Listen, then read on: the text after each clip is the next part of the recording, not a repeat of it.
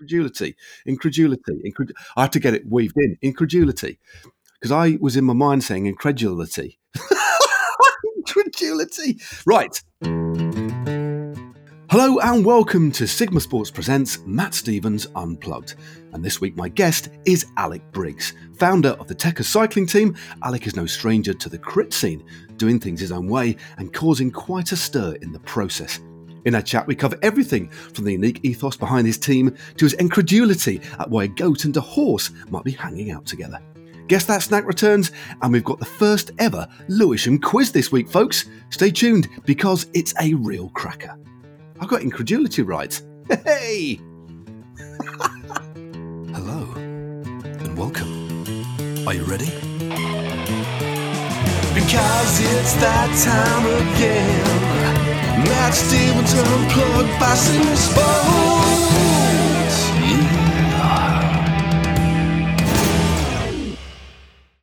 Probably best described as an alternative cyclist, Alec Briggs has taken his own path to the forefront of elite cycling. His Tekka cycling team has a truly revolutionary ethos, and one that's quite refreshing too. But just how did he cause snack confusion in a first for the podcast? Check it out. Alec, thank you very much, mate, for coming on uh, our podcast, Matt Stevens Unplugged. It's um, it's I'm looking forward to having a chat, mate. But for, before we sort of start rolling with the chat, um, what I like to do is ask our guests exactly where they are in the world and actually what they can see immediately around them, so we can really set the scene. So tell us where you are and describe the location that you're in for us, mate. All right, so I'm in Crystal Palace, Southeast London, famous to Crystal Palace crits, of course. Um, in my, I say third bedroom that we converted into an office, which uh, me and my housemate rent. Um, I can see a Scalextric car. Oh yeah, you know that is a proper lockdown activity. That I saw you. I saw you doing a bit of a, a slow mo drift on your Scalextric set on on on social media the other day. Oh man, I can't take that. That was um that was my girlfriend's dad, Martin. He he ah. he's got he's got the finger skills for sure, man. I think on point. um, I can, I can see turntables. I can see a record collection. Um, I can see a turbo that isn't getting much use at the moment. Right. And um, to be honest, some designs for next year's Tekka's kit. Oh, good stuff, mate. Well, thanks very much for setting the scene. I've got a nice picture. I was a, initially, I thought, will I be talking to Alec from a shed built on top of one of his mates' houses? Um, which was which was one of the ideas I believe that you were th- you were kind of thinking about once when, when you won that ten grand for the uh, for the Brompton Worlds a couple of years ago. um, but no, what? But no. This morning I had a uh, call with my my bank, and they're like going, "Oh, you can borrow this much money, and if you have this much deposit in like two years." And I'm sitting there going, "Man, I couldn't even afford a shed right now." So uh, yeah, yeah, strange, strange times. Strange times. Yeah, strange, strange times, mate. But no, it's lovely to chat to you, mate. And thanks for giving us a nice uh, little bit of, a, of, an insight. Actually, um, you mentioned Crystal Palace. I know you do a lot of buzzing around Crystal Palace, and um, and what I'm going to try, what I'm going to do here before we start is just shoehorn a little bit of Christmas fa- uh, Crystal Palace history in because my first ever win as a junior was in Crystal Palace in 1987, and I won a race, a crit called Junior of the Year. Still got the trophy, um, and I won 50 quid, mate. 50 sheets in 1987. I thought I was a millionaire. It was great. I, I still, I can still remember it like it was yesterday. Man, that's so good. Did you ever go to Crystal Palace Crits when um, you had like the sign on down at the like by the track? Yes, yeah. You know, do you remember Jan who used to do a sign on the numbers and you'd like you pay your entry and then you got your race winnings from last week, the week before? Oh, vague. I mean, this is really vague, but I know, I know what I know what you mean. And, I, uh, and I, like pay a fiver, and then like as a junior or youth, you try and win like the free four race or something, and then you come back with like forty quid. You're like, I'm, I'm rich. This is the best thing ever. yeah, no, it costs you like twenty five quid to enter, and you don't get anything, which sucks. But you know, yeah, I remember it was a, I want it was a fifty pound note, which is like back then they were like the size of the Daily Telegraph. They were massive, like a massive map, and I, I had it folded up in this brown envelope and um, I didn't spend it for months. I just had it on, on my little shelf with all my like uh, Snoopy and Peanuts books, um, just as a memento because I was so blown away by it. But anyway, let, less about me. Wait, wait, what, what, made you break the fifty quid though? Pardon? What What did you break the fifty quid on though? Do you know what? My mum wanted to borrow some money off me. Oh. Yeah, and I because I won a few quid in my first year as a as a junior, and I ended up lending him some money to help pay for the double glazing.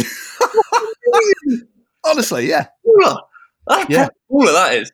That's quality. yeah but I didn't. I didn't have the foresight, um, Alec, to charge any interest. So about three years later, they paid it back, but I didn't earn any money. So I learnt a lesson there. But obviously, it was my mum and dad. But uh, there you go. Head, the heady days of the 1980s, mate. there you go. Um, paid you in through twenties and a tenner, didn't they, as well?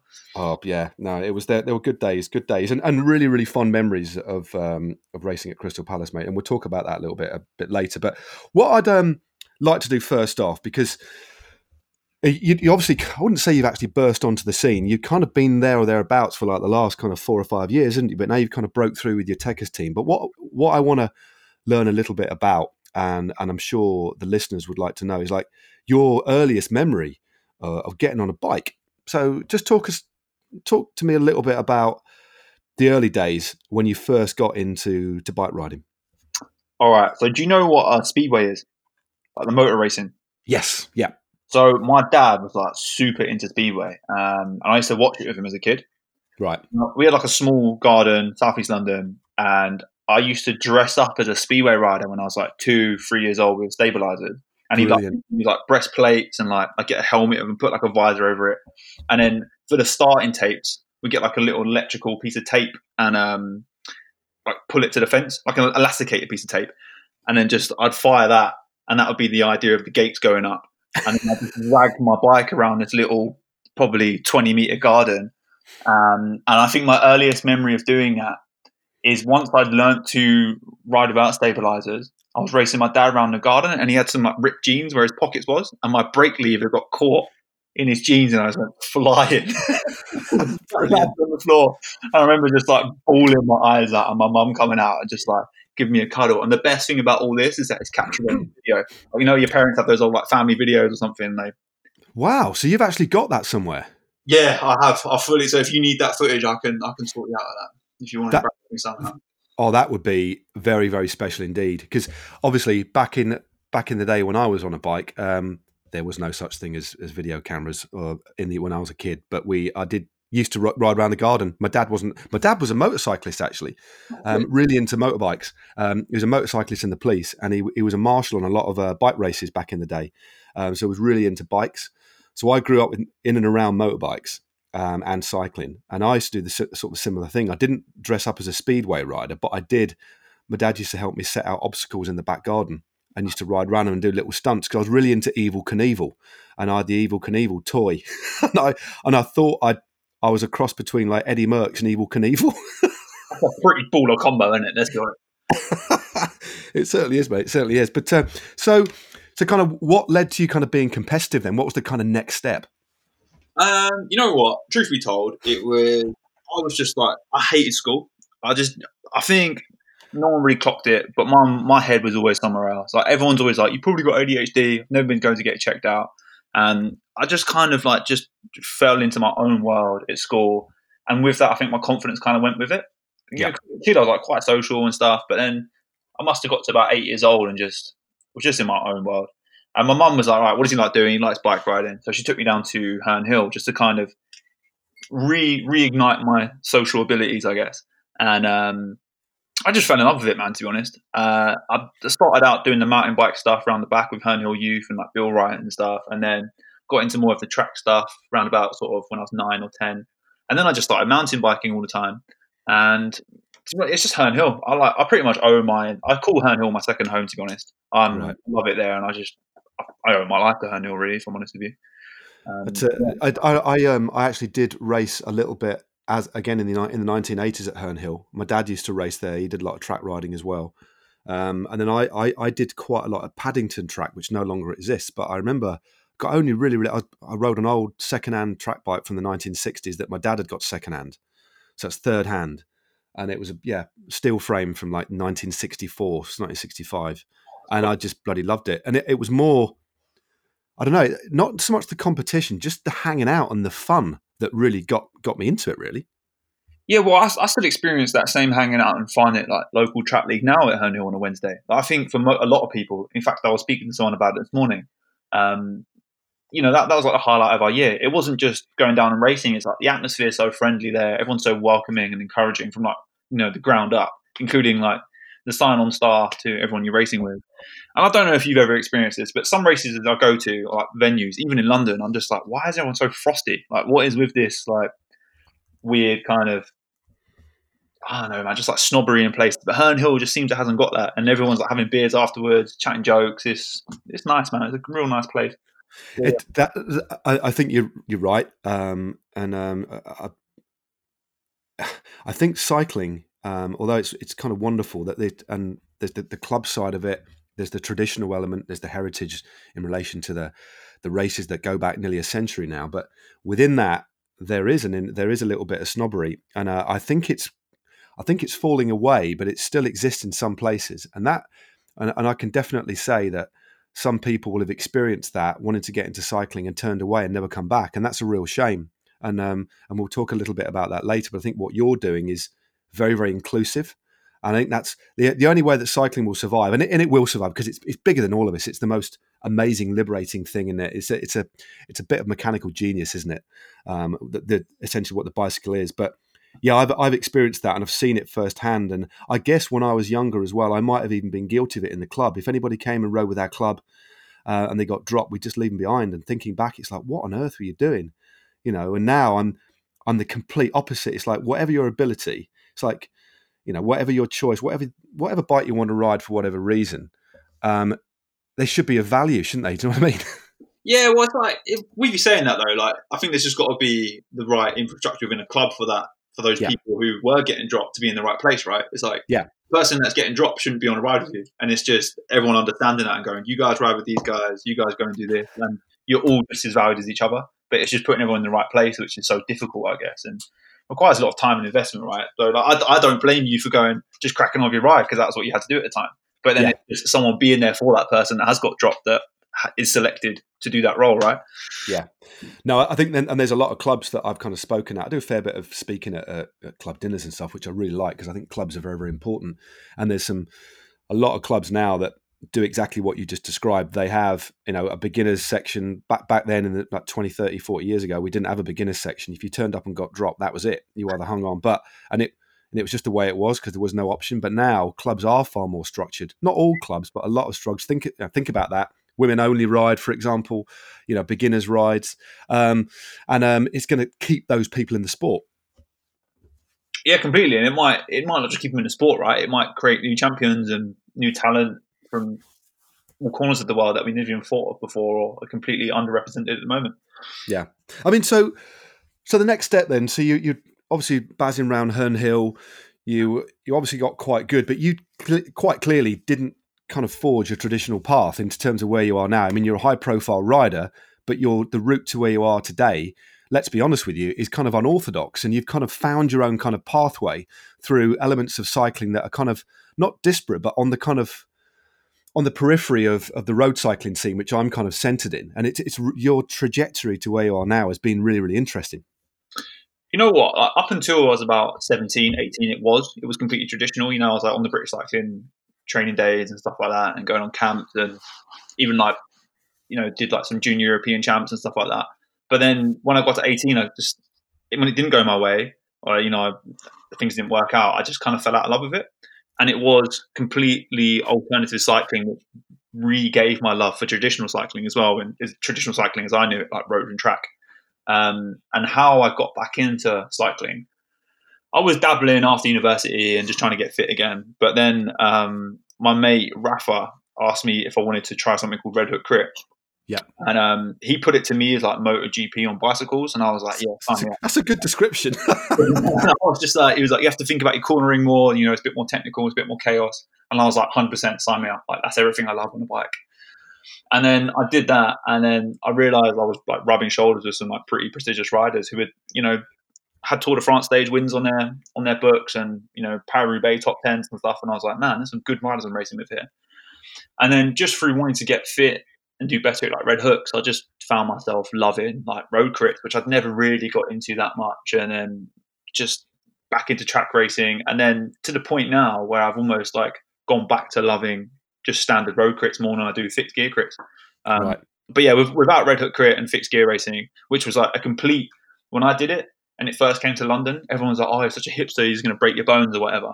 And now that kind of stigma has completely disappeared. You know, with it kind of gaining credibility over the last couple of years. But um, yeah, without that, I wouldn't have got back into cycling to the way I have done, and I wouldn't have like ended up being on like Specialized, and then ended up just you know being able to like build a career out of cycling and almost riding full time, and arguably, which is absolutely mental. So yeah. That, had nothing to do with traditional cycling, which is quite nuts, really. I mean, actually, uh, touching on, on, on the Red Hook stuff. I mean, I uh, I think it's just I think it's just amazing. It's brilliant. I mean, um, and um, quite kind of underground as well. Although it's got kind of more mainstream over the last few years, it was proper edgy before. And uh, I've um, I've never actually been to. I've seen fixed gear crits at London, you know, at the Nocturne, where there's you know there's the traditional crits, there's the penny farthing, the Brompton, and I've seen all those, but I've never been to a Red Hook. But what was it? Just describe to me your first race then. So, did you do much of training on a fixie in corners before? You must have done a little bit. Was it a bit of a baptism of fire, or did you adapt pretty quickly to it? Uh, I love that sort of thing, so I wasn't afraid of it. But I was surprised at how like unnerving it was straight away. I went to Crystal Palace Park with my with my mate Rafa, mm. um, who offered me like a ride on his team. He just seen me racing at the track and stuff a little bit, and I said hello to him at like a Hillingdon crit one time. Um, but he took me down to Crystal Palace. We didn't go to the racetrack. Went to a car park, like just off of it by the National Sports Centre, and we just like went round some just like ninety degree turns, and then did like a hairpin and stuff. And then like within twenty minutes, it was just like yeah, it's just like riding a normal bike. And what I found most jokes is that you weren't by the end you weren't actually worried about your pedal hitting the floor. Like the tire limits actually kind of similarly in the same place as you would be on a free wheeled road bike. Um, so you just it all kind of just falls into place. It feels unnerving and slowing down in time and locking your back your legs up to slide the back wheel is pretty crazy. But once you get over that, it's it's actually quite similar to road racing. I think you just think I've got to hit my braking marker, I've got to be smoother, and I've got to think about my corner line a little bit better, and all that yeah. kind of things I just naturally loved anyway. Um, yeah. Especially like playing PlayStation games as a kid, pretending to be a MotoGP rider, you know, just stuff like that. I, I, a couple of years, maybe four years ago now, I went to uh, when I was with GCN. I, I, went to Berlin, and we we did uh, a feature with Schindelhauer bikes, and it, obviously they've got a fix. I think that they do ride the Red Hook stuff. They've got you know a big, the pretty good German company that make fixed gear bikes, and they make um, I watched the bikes with those low friction chains. Um, anyway, it, it, was it, but I learned. Um, I went around Berlin with this lad. His name escapes me, unfortunately, but it was a great laugh. And and I'd never ridden a fixie on the open road um, with traffic, and and I learned how to brake by just like pedaling backwards and stuff. And it, it takes a bit of time, doesn't it? But once you get it, it's actually it's it's pretty amazing, really, isn't it? It's, it's so much fun. It's like it's quite a nice sensation locking up that back wheel and just sliding, isn't it? Yeah. Know, when am I going to stop? But I tell you what, though, you ask about the baptism bit. You put that in a race scenario, and you're going like 50, 55k an hour. You know, into a hairpin turn, you're like, I've got to start braking too, and everyone around me's got to start braking too. That's when it gets a bit gnarly, and you're like, because mm. I, I always thought that the Red Hook crits were generally on circuits that didn't have corners that was so sharp that you couldn't actually get round them at, at, at speed. But you, so you're saying there are hairpin turns, and you literally do have to to skid to stop and then and then accelerate out again, just using the fixed. Yeah, if anything, it's the opposite. Jesus. So, right. like Brooklyn, Barcelona, like they're the most technical crit circuits I've ever ridden in my life. Um, like hairpins, fast pace, like nineties, like just good corners that link up, so you have to like flow into them as well. Like if you get one wrong, you get the next two corners wrong, stuff like that. Right, right. And I guess what you can't rely on is that you can't rely rely on altering and freewheeling or braking and like resetting yourself because you're on that trying to keep everything smooth and there's like so much about momentum that you have to be so cautious about your line and stuff.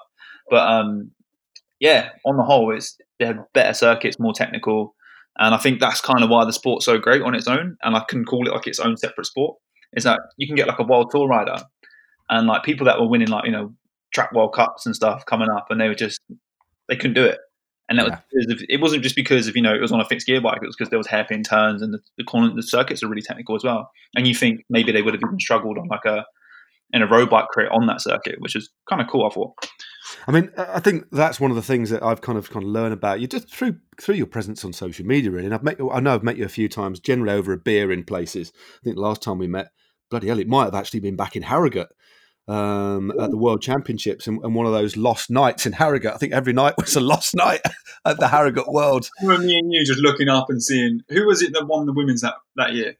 Van? Yeah, Van Vleuten, yeah. He was just dancing on the table and me and you were like, yeah, that's right. Oh God, that was another night. I was thinking of another night before that, but yeah, that I do remember.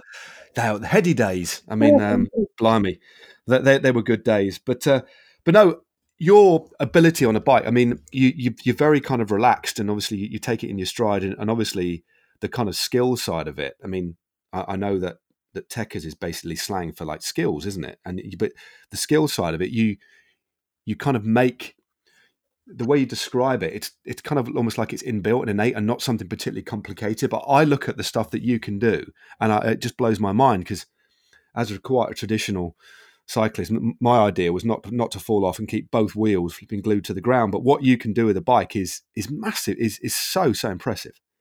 Oh, thanks, man. Um, you know what? I think you just kind of like mess around as a kid, right? And you just love doing stuff. And I think I was always riding mountain bikes, so I think my skills are just like below average when I look at you know the people I see ragging mountain bikes, and you look at Danny MacAskill and all those people. Oh God, yeah, and like, yeah. Was like my hero as a kid growing up. So you watch them, and you just like they're another. They're not even human. Um, I think I just enjoy that kind of stuff, and I I realized as a kid I was never really that um, powerful or strong. And like even when I was like doing well and like you know competing for like national titles and stuff, it's like I had to rely mostly on being efficient and skillful. And I guess I just kind of focus a little bit more on that to get more out of it. And I just take, I just enjoy it, man. It's just fun working out what you can do on a bike and what you can't do. And even if someone's already done it, right? It's just, I know, it's like solving a Rubik's cube or something. You just, yeah. you have fun doing it. Yeah. And what about um, growing up? I mean, you, talked about you know your, dad was into kind of speedway, and you, got into kind of cycling through through that. I mean, were there any people that you as, a kid that you remember kind of looking up to? Like cultural icons or maybe people in sport? Because throughout the pod i generally always ask people that question. Some people you know i've got no nobody that i really look up to or admire and, and others have got like genuine kind of heroes heroines that they admired that influenced what, what they did. Is there anybody in, in your life as a youngster growing up that you kind of looked to for any inspiration or did it all come from your family and from within? Ah to be honest man like, i didn't really come from a cycling family um, and I didn't understand what cycling culture or who anyone was. So, for example, when I went to European cyclocross champs, the world champion rose past in like rainbow bands, and I asked who was that, and everyone laughed. And I was like, I don't actually know who that is. I've never watched a cyclocross race in my life. You know, like right. out of UK. Um, to be honest, I think if I was gonna, if I was aware of anyone, it was someone like Steve Peat in yeah. like downhill mountain bike side. Um, I remember like a few BMXs, like Jamie Staff, who then went to the track and that kind of like being a thing.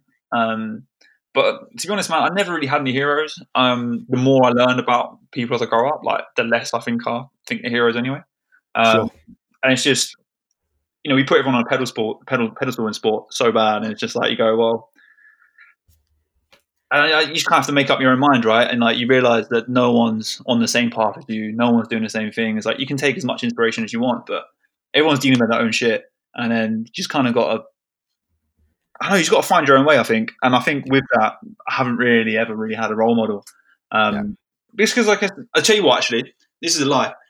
Ed Clancy, I remember seeing oh, yeah. at Tour when I was like 15, and I saw this ginger kid, and I was like, "Who's that ginger guy in a GB jersey?" And I said, "I was like, Look, it's the future me," as like a joke, and he turned around and like laughed, and I always liked Ed Clancy from that, and I knew nothing about him at all other than like the last couple of years of like you know found out a little bit more about him said hello and he is like the nicest most down to earth guy. So i think yeah ed clancy is my, my my role model of current times and on one day he was when i was like 12 years old. That's really cool. Uh, and that's really I, I, I think off the back of that i mean it's it's quite clear and i think as you get a bit older you kind of realize that um, regardless of who you kind of admire and look up to, whether it's in sport or outside in the arts, whether it's music, you know, um, or, or, whatever, um, we're all human, aren't we? And that's and we've all come at something, and we, we've all got our own backstory, which gives us a completely different context, completely different sets of reasons for doing what we're doing. Um, and though you might admire what people have achieved, ultimately you are the master of your own destiny, aren't you? And it's it's we've com- got completely different sets of circumstances, and and quite often, I guess, looking up to somebody and wanting to be like them, you're never going to be like them. It's just about being the best version of yourself, isn't it? Yeah, exactly, man. You nailed it. And I think, you know, you kind of like growing up in sport. I'm sure you had it as well. There's you go on like a cycling camp or a cycling team, and you've kind of got to conform to a certain way of doing things. And um, I think if you're not even like school and stuff, like you know, you learn in a certain way, you do things in a certain way, and if that doesn't suit you, you're kind of exiled or you you cast as not as not acceptable. But that isn't yeah. really the case. You know, sometimes you can be just you got to do it in your own way, and you can excel beyond anyone could imagine. I think it's just working out how to do that, which is the hardest part, and I'm, I'm sure that's a lot of time and effort for anyone to facilitate. But yeah, man, I've, i guess that's kind of how I feel about that kind of stuff. Like role models always can seem like a weird thing to me. I've never been like starstruck by anyone or anything, but sure. I do really respect how someone's done something and someone's work ethic.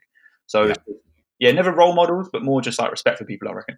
Yeah, and it's it's great that you mentioned Ed Clancy. Uh, is it like you say? Is it a lad that um, our kind of careers domestically anyway overlapped? Um, a brilliant bike rider, but a really wonderful down to earth guy. Considering he's a multiple Olympic champion, he's got his feet feet firmly on the ground, and I, I, it always amazes me how he can go so quickly with shoulders so broad because he's so on air. He's aero, but on aero. Physi- I mean, physically, he's like a brick, isn't he? Um, but then somehow the way that he rides, and, and again, if you want to learn how to ride a crit, Jesus, he just sit. But again, he's got the, the engine to kind of go with it. He's so accomplished as a bike handler, but the way he just rolls around at the back and then just does what he wants to do, it's almost supernatural. He really is impressive to watch. I think I heard like something about him being like one of the only riders that's won a sprint World Cup gold medal and an endurance World Cup gold medal. Yeah, well, he's he's he's on the cusp of being able to ride. Yeah, he's there was some thinking because of the way that Ed was performing when he was doing the team pursuit. I mean, and then he actually did some training with the uh, the Olympic Olympic pursuit guys. You know, when they do three laps, the sprinters, and um, and that led them to think that can we rope in some of the sprinters to do the first few laps of the pursuit? And just because of the way that Ed's physiology overlapped between sprinting and endurance, for for a short period of time, the GB team did look at um, trying to bring in sprinters to to make him quicker over the opening laps, and it's based on what Ed could do because he's unusually versatile. Generally, pursuiters, you know, go on to many of them, as, as, we know, have gone on to win the Tour de France and stuff like that. But Ed was the other way; he was a, more of an explosive, you know, um, endurance based rider.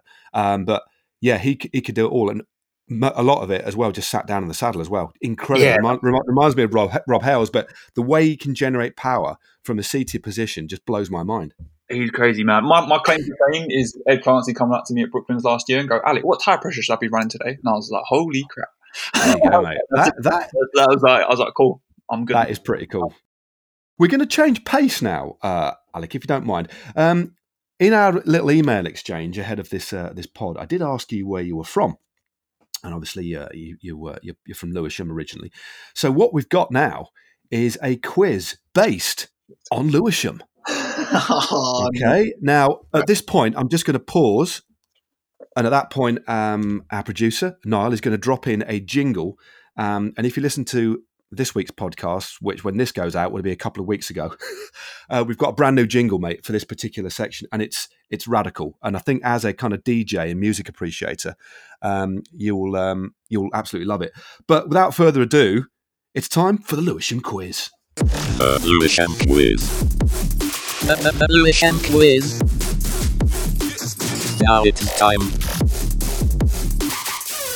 for the Lewisham quiz. Okay, how are you on Lewisham facts? Oh man, the only thing I know about Fritz. If you ask me Fritz, I know you won't know who Fritz is, but Fritz is like our local infamous legend. You know, he's just like roaming the streets, pretending to like say he was an old boxer and he comes up to try and box you. And if you don't know him, you would be petrified of him, but he's he's actually really sweet and lovely. He's kind of All right. Okay. Well, I'll keep an eye. Next time I'm in Lewisham, I shall I shall keep my eyes peeled for him. But but basically, I've got three questions for you. Um, now, I'm not going to try and do your legs, mate. I have. They're all multiple choice, so don't stress. Okay. So um, if you don't know the answer, you can just punt for a guess, and you'll have you know you'll you'll have a pretty decent chance. So first up is this. So stay focused, mate. Take a couple of deep breaths. Here we go. The clock tower in the pedestrianised area to the north of the High Street to commemorate Queen Victoria's Diamond Jubilee was completed when? was it A? So it's basically, uh, do you know the one I mean? No, I've, I've nah. To be honest, man, look, I survived by using A levels by picking A, B, or C. So hit me, go on, we can do this. Okay, so basically, there's a there's a clock tower on the High Street in Lewisham High Street. You probably walked past it. Was it built in 1890, 1895, or 1900? Ah, uh, I've always been a GCSE go see if you don't know person. So yeah, see it is. Correct, Mundo. C never fails, man. The, the, the ta- see, you've got tactical prowess on the bike and off it as well, mate. Great skills roped in from your GCSE days. So one out of one, you're off to a flying start. This is the kind of start that you did on the internet the other day when you just did a wheelie and went out the blocks. Um, so, second question. Okay, listen carefully. This is I'm quite I'm quite proud of this question. Which rock pop star wasn't born in Lewisham? Okay. Okay, so which of these three pop stars was not born in Lewisham? Was it Barry Gibb of the Bee Gees? Was it Bill Wyman of the Rolling Stones? Or was it Sid Vicious of the Sex Pistols? One of those wasn't born in Lewisham, two of them were. Oh, it's between A or C, in it? If I'm if I'm thinking. See now with um, Sid Vicious's voice, I wouldn't have said that was a Lewisham voice. Okay. Okay because that's like. But then if you go back that far, maybe that was how they spoke back then. I'm gonna go. I'm gonna go Bee Gees boy. Hey. Correct. yes, spot on. Barry Gibb, mate, was actually born in the Isle of Man. So, flipping heck, you. The Rolling Stones played like um. There's this old function room like near me, and like everyone played there, like bar the Beatles and like Rolling Stones, all sorts. And I think they're the band that kicked it off. And now it's just like some some like jokes mostly mostly hosts like African weddings and stuff. But I would love to throw a gig in there one day and just like put on some like old old rock tribute bands to all the bands that played there, like Hendrix, all sorts. It was mad. Oh, brilliant stuff. No, it's not. I, I do like old gig venues, um, but uh, no, I mean you you're doing cracking. I mean, good logic there. So two out of two so far. So this is all. You could be you, you're staring 100 percent in the face on the the first ever Lewisham quiz, Alex. So here it is. Question number three, the final question of the Lewisham quiz. Okay. The Lewisham coat of arms features two animals on their hind legs leaning against a shield. Which pair of animals um, are on the Lewisham coat of arms? Is it a goat and a horse? Is it a horse and a deer? Or a deer and a lion? oh, okay, I'll go through them again, mate. So, Anything other than the Lewisham Crown is just redundant to us because if you ain't repping the Lewisham Crown, what you got? What you doing? Um, so basically, A goat and a horse, B horse and a deer, or C a deer and a lion. See, I don't really know what a goat and a horse would be doing together. But I can I can understand the ulterior motive of a lion hanging out with a deer, so I'm going to go for C. Oh, mate, it's not right. It's actually a horse and a deer, mate. I invented the line completely from my head. Oh, man. oh there you go. Jingle and all. you see, I was thinking that the lions, like, yeah, man, let's try and show some real nice thing how lions and deers can get along and don't really need to eat each other. Thought it might be some well, cuckoo stuff they're going for, but well, do, you, do, you, know what? I mean, based on that, that very kind of, um, you know, social, lo- you know, positive social logic, I reckon you could lodge an appeal and get it changed. Why not? Why not? I quite, I quite like the horse and the deer. I'm quite interested yeah. in the horse and the goat though. That's pretty good. Yeah, I don't know what I, I, I, know. Weirdly, a goat just came into my head, and I just I don't know if any coats of arms have ever got a goat on them, but they've mostly got like regal type of animals. But anyway, there you go. You've you've got um yeah two out of three, mate, which works out in rough maths. It's about seventy two percent or something. I don't know. Uh, nice one. Um, okay, now moving on. Uh, talk to me about the Tekkerz team, mate. Um, that's what you're kind of famous for at the moment. That's what you're doing. That's what you spend a lot of lot of your time clearly doing. You've pulled together a great bunch of bike riders um, and a cool bunch of sponsors as well. So, talk to me about um, how Tekkerz kind of came into being, and um, and was it something you'd planned for a while to try and get a team?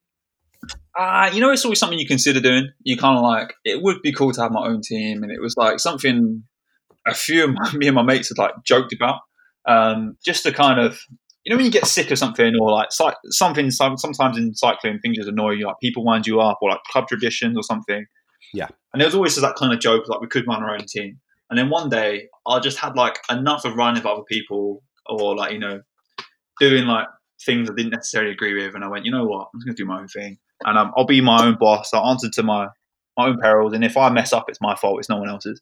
I quite liked having that responsibility on myself. Um, so I just like got some mates together, got some people that I thought were really good cyclists or were really good cyclists and hopefully could give them a kick up the arse to try and be great again. And I went, let's try and add some focus on skills rather than just like watts and arrows, which is all really important. I totally get it. But I was yeah. a bit sad at how many kids, especially like 14 year olds, were just so obsessed with how much power they're putting out and, you know, the latest aero equipment. I was like, man, this ain't what racing's about. It's like if these kids can like learn how to ride a bike sick and learn how to be efficient without all the help they can get. Once they get that help, they're going to be flying. So I just wanted to put that, you know, cart before the horse, horse before the cart, whichever way it goes, and um, go from there really. And yeah, I that's, that's a really, it's a really, I think that's a, a, lovely kind of ideology. It's a real kind of simple one. I think it's very, very, and we've talked about it already, haven't we? You know, the, the, the reason why the vast majority majority of us are in this kind of game, you know, whatever element of the sport we're in, is because we we love it. And and as a kid, the reason you get on your bike in the first place isn't to see how strong you are; it's to have a laugh with your mates, isn't it?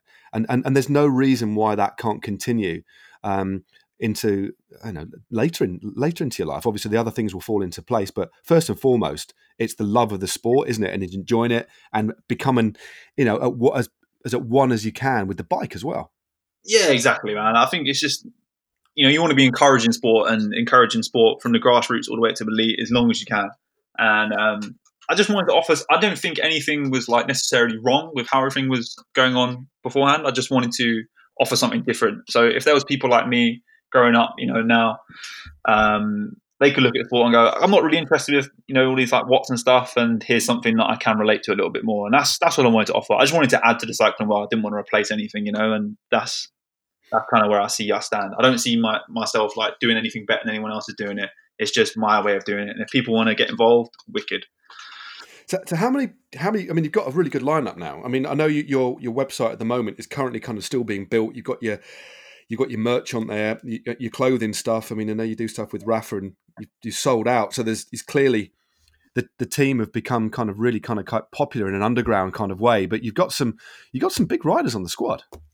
Yeah, man, team team's wicked. I think with everyone I approach, um, and some people approach me, I've gone how can the team help you rather than do because I think what happens so many cycling teams are like this is how we're doing it do you fit in and yeah. I think that's the way to operate so I've tried to keep it small. This year I've got five men and five women um, yeah. juniors you know one one junior boy and one junior girl.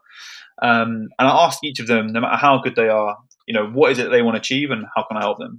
Um, and it's amazing you know the responses I get when I ask them that. They're like wow I've never been asked that before. And it's like you're looking at really prolific athletes. They're like oh, that's actually really good because now I can like, for example, Ellen doesn't really want to do any road racing, right?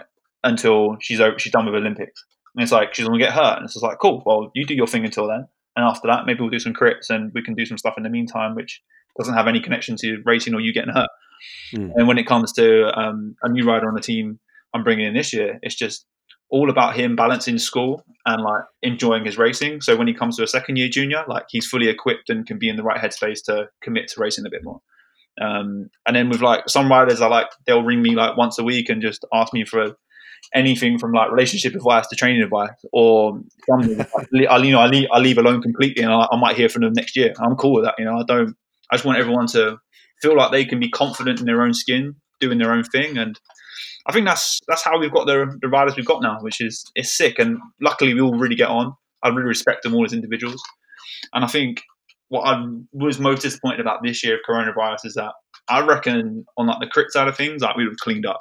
I reckon even against like the big teams, like having like Felix, Jon Mould, um, myself, Neil, and Ewan on the team on the men's side. I think we just were like cleaned up with that, and now to make sure we do the same on the women's side, I've like built out a full women's squad for crits next year as well, which is real sick. And there's some real good riders coming on that side, which who, who are not announced yet.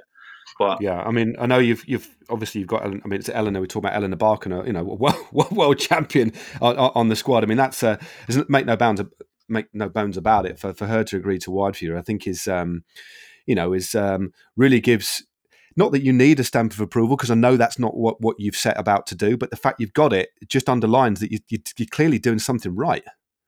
Well, like you say, I don't, I don't need it, but I'm, I'm very aware that uh, I need to honour the traditions and gain credibility within cycling to offer change yeah. at the same time. You know, it's like I'm not I'm not that naive to think that having Elinor on a team doesn't do so much for Tekkerz. And what I'm really glad about is that it encourages other young women who will eventually maybe be involved in like an all women's Tekkerz session from like juniors to adults um, to maybe feel more welcomed and like maybe that's a good place to go. And I think you know, it's not just Elinor like giving us credibility on the result stuff. It's like all the people she encourages and inspires to like get involved with the team, and then maybe we can help further down the line as well, which is awesome.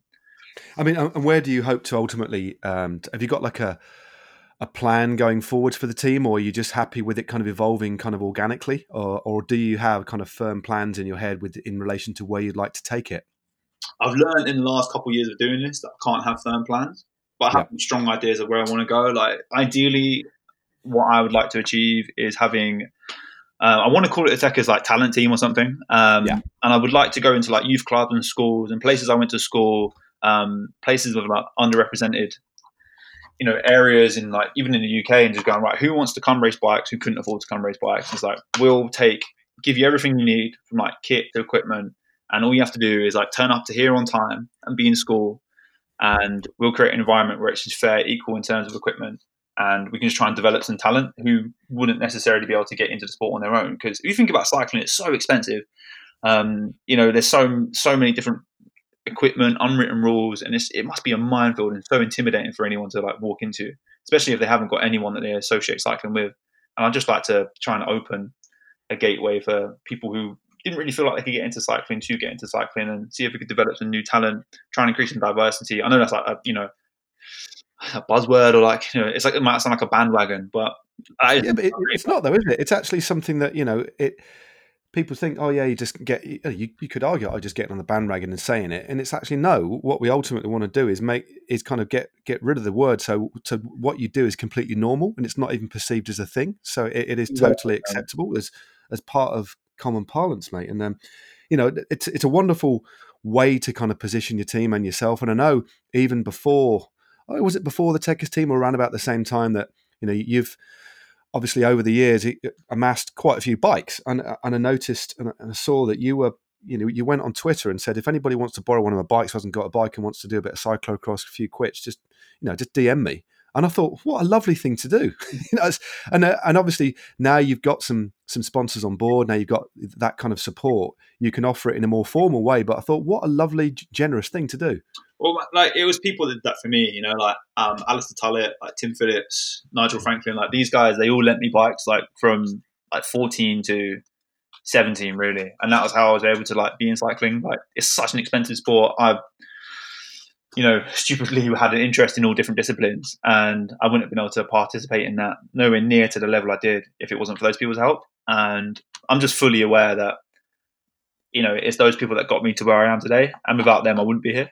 So I just, I just want to do the same thing, man. It's just like I'm in a position now where I'm, I'm really fortunate and lucky to get, ride some of the best bikes in the world, and it's like, well, I bought these two cyclocross bikes when I was 16 I know how much of a stress it was buying them. I was like, why not just instead of just like flipping them for like a couple hundred quid or like a grand or something, I might as well just give that opportunity to two kids or one kid to go and race nationally or something. And I'd, I'd much rather do that than a, like a quick buck. So yeah. it is. I mean, it is a lovely thing. I mean, it's it's quite different. But I remember uh, a couple of years ago.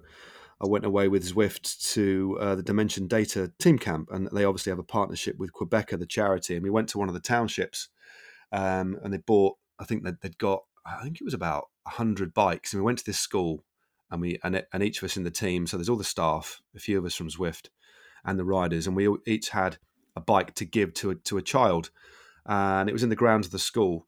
And uh, do you know what? It was one of the most powerful things that has ever happened to me in my life. Giving this kid, I know it's slightly different in Britain, and you're giving them a bike to race on, but the amount of joy that that you can give somebody and to see the reaction you get from somebody is is very powerful and I, I, that'll always stick with me for the rest of my life giving this bike to this kid obviously oh, completely oh, different oh. circumstance in the UK but then and then getting on it he'd never ridden a bike before so he actually learned to ride the bike with me I was holding the saddle running around this playing field and then he, he just rode off he's about 11 this lad oh, and, and it was it makes me uh, get quite emotional actually, mate. But I think there's a real power and it's something really important about giving. And in you know, we're we're both in cycling, in you know, in, in different ways, but giving something a little bit, giving a little bit back is so so rewarding to see because we know what it's like to ride a bike for the first time and, and really get into it and, and be given something, whether it's secondhand or whatever. It's it's just an important thing, isn't it? Well, you essentially gave that kid freedom to a degree, right? Like another level yeah. of freedom. And it's like we experience like each time we get on the bike, it's like you could have a bad day or whatever, or just even a great day, and you just you could be on a great day and you go outside, you're in the fresh air. Like for me, it's mountain biking, it does it for me, and it's just you're out there with your mates having a great time, and it's you just, you know you can't get over that feeling. And imagine being given that feeling for the first time. It's like enabling that in someone's incredible, and it's yeah, man, shouldn't be taken for granted. That no way.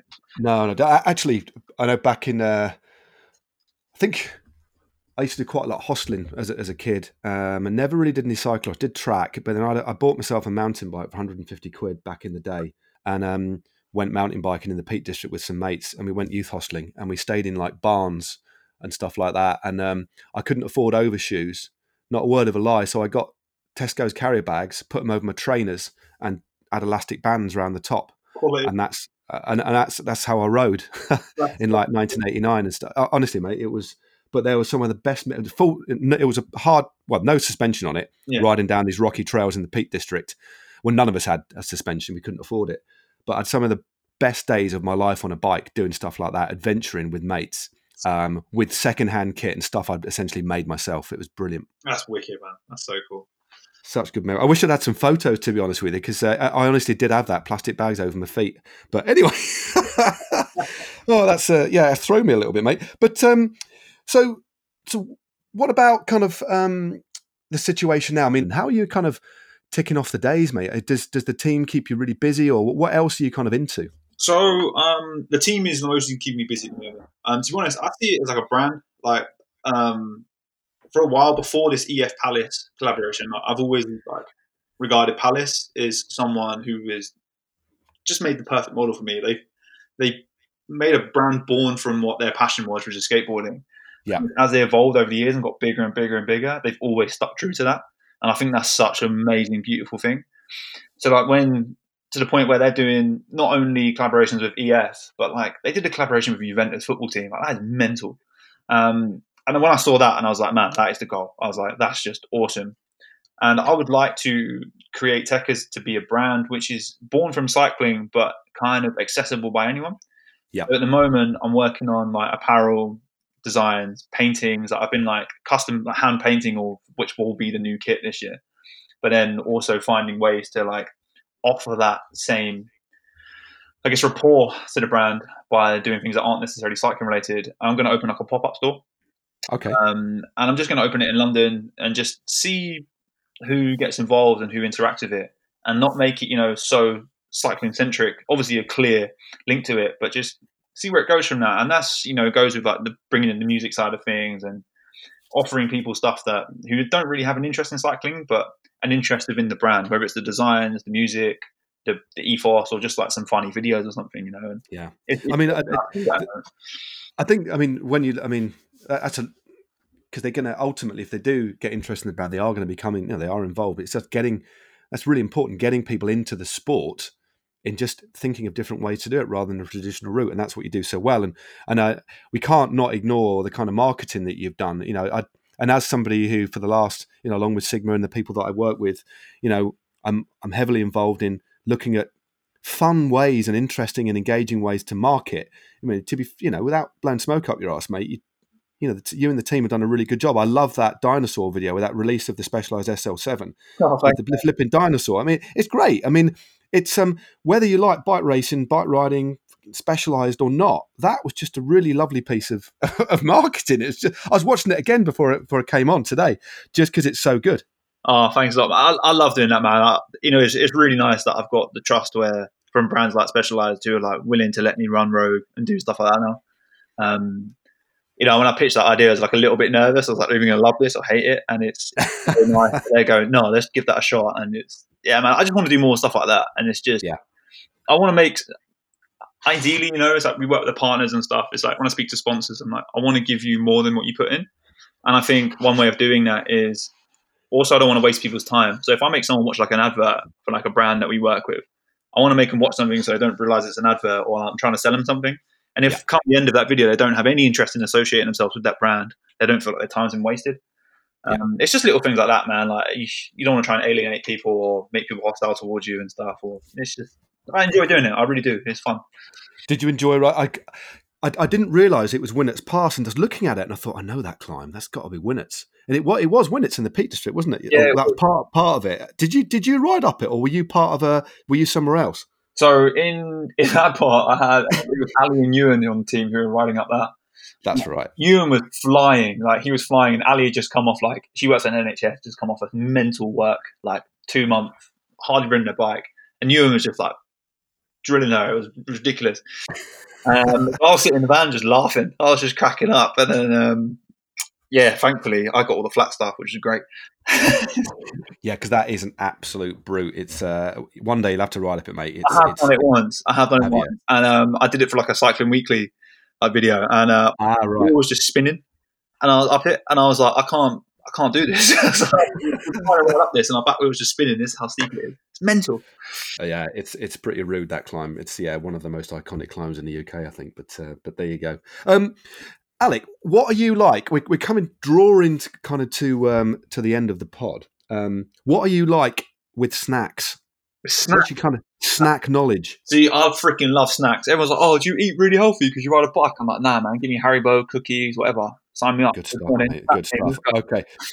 Well, that, that is good because uh, every week um, on the uh, the Matt Stephens Unplugged podcast, we do something called Guess That Snack. Um, so, Niall, if you want to just fire up the jingle, it's time for Guess That Snack. Guess that snack, guess that snack, oh yeah, guess that snack.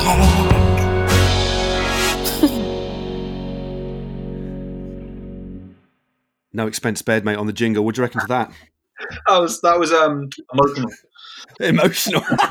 that is one way of putting it. That was Cecilie Uttrup Ludwig uh, giving us that jingle. Um, so she provided her dulcet tones earlier last year. Now, to basically guess that snack is that the kind of um, premise is relatively simple. Um, I've got in front of me um, on a plate four um, packages of well known snacks that you will be familiar with. What I'm going to do, I'm going to tell you what the snacks are. I'm going to list them in a few moments' time. And then I'm going to remove the pop shield from in front of the microphone, get really nice and close to the mic, and pop each snack in my mouth. And then you're going to have to guess by the, the type of crunch what snack it is. Okay, mate? Excellent. Let's go. So you've got it. Right. So pop shield removed. There you go. Right. So let's run through the snacks. We've got Pringles. Okay, mate? I mean, you know, uh, it's annoying because I was about to say that is the sound of a Pringle tube, and you, I was like, I've got to guess it. I, win this. so, hey, the Pringle tube. It's Christmas. We haven't, we haven't quite got to that point just yet, but maybe that's we'll just have to sort of just by the sound of the packaging, not the crunch. That's a good idea. Somebody write that down. Anyway, so we've got Pringles original, so they're just like the ready salted kind of regular flavour. Yeah. Um, slightly, it's a not it's an unusual tube. It's slightly shorter. It's from Poundland, um, only a pound, uh, but again reduced in size. But the Pringle itself, as is completely normal. So Pringles. Next up, we've got crunchy tough toffee popcorn. Oh. Okay, so a little bag of popcorn. So it's regular popcorn, but slightly coated in like a like a like a toffee kind of caramel coating. Are we going? Are we going Butterkist? Is that what we're saying? They are Butterkist, mate. Yeah, I was going to say, yeah, brand. They are Butterkist crunchy toffee popcorn. Okay. Um, next up, an absolute classic from our from both of our school days. Uh, Walker's Square Crisps. yeah. Yeah. I, I mean, you know, salt, salt and vinegar flavour. Yeah. So we've got a bag of those, and um, again, this is a snack that we've I've been using over the last few weeks. They're still in date, thankfully, but a rather seasonal snack, and these are quite quite different. Tesco's crispy coated peanuts, pigs in blankets flavour. That's out there. That is. Yeah, so they're proper on a tangent, but they are. I'm, I'm not, you know, we're not getting any money from Tesco's, but they are really tasty, and they're basically a normal peanut coated in a crispy coating, which is basically pigs in blanket flavour. All right, so pigs in blanket coated peanuts, uh, Walker Square uh, crisps, Pringles Originals, and Butterkist Crunchy Toffee. You ready, mate? Yeah, go for it. So I'm going to um, pop the first one in my mouth. Um, take your time. Um, have a good think. Uh, stay focused. Here we go. First one's going in now.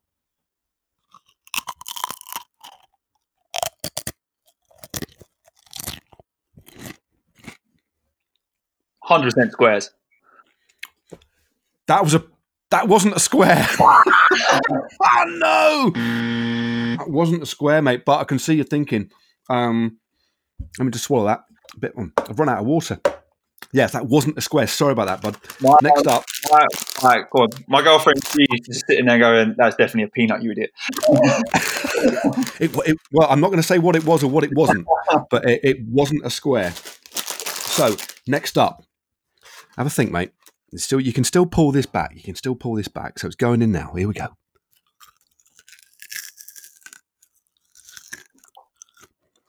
I'll pop another one in for you. Here we go.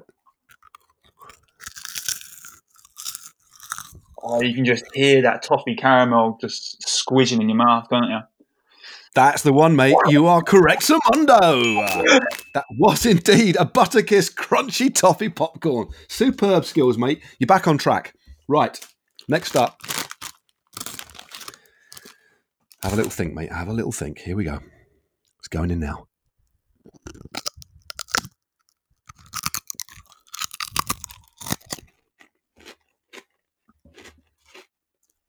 See, now either you rustled that packet just to throw me off.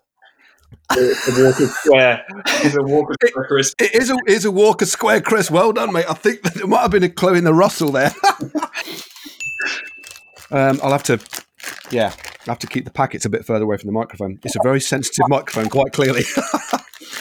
I wouldn't, Right, put it um, past you, I wouldn't put it past you. You're a devious character. Oh, right. Here we go. Next one coming up um, now. Okay. Almost like an explosion. Flipping heck. Oh.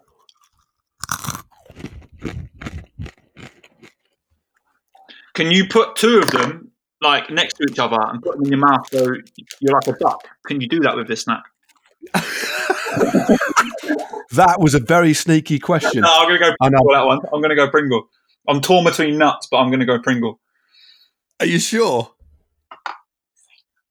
Why you say? Why are you doing that to me? It's like millionaire Chris Tarrant going. "What are you doing?" yeah, screw you. I'm going Pringle. That was a crispy coated peanut. Ah! Oh, mate. So you actually got two, two right. But um, Man, yeah. Uh, Yeah, two and a half. But you know, it's a Pringle just from the sound of the tube. Go on, I'll give you half a point for that. Go on then. We'll give you half a point. And, and I, the only one I haven't actually crunched is the actual Pringle, to be perfectly honest with you. Uh, So did you go up on the peanut? What did you do first time? Oh no, I did. I did a Pringle, and you thought it was a. I can't remember. I honestly can't remember. I've got, I've got, sna- I've got snack confusion. oh bloody hell! Anyway, you got two and a half points, mate, which is pretty solid. Oh man, Anybody? So it's, it's over fifty. So it's about when you look at it as a percentage, that's about sixty-five percent in guess that snack. I tell you who.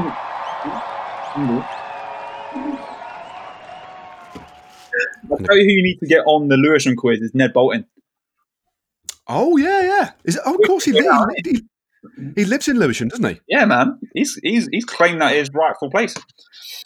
Yeah, I'm, I'm actually doing some work with Ned. I'm off to uh, the, the UAE tour with, with Ned in a, in about a month, all being well, fingers crossed. So look, looking forward to working with Ned again. He's a good lad, Ned. Yeah, I like I do, I, I do, I do like him. Um, uh, Alec, it's been an absolute pleasure, mate. Uh, the, the final question I'm, I'm going to ask you is um, where where do you get your groceries? Where do you shop?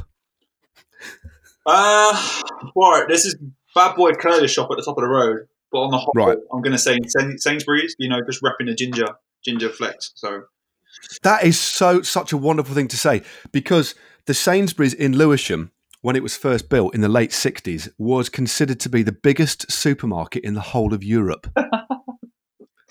there you go. You know what? what a random fact. Next time I'm rolling through there, I'm going to go. Do you know, guys?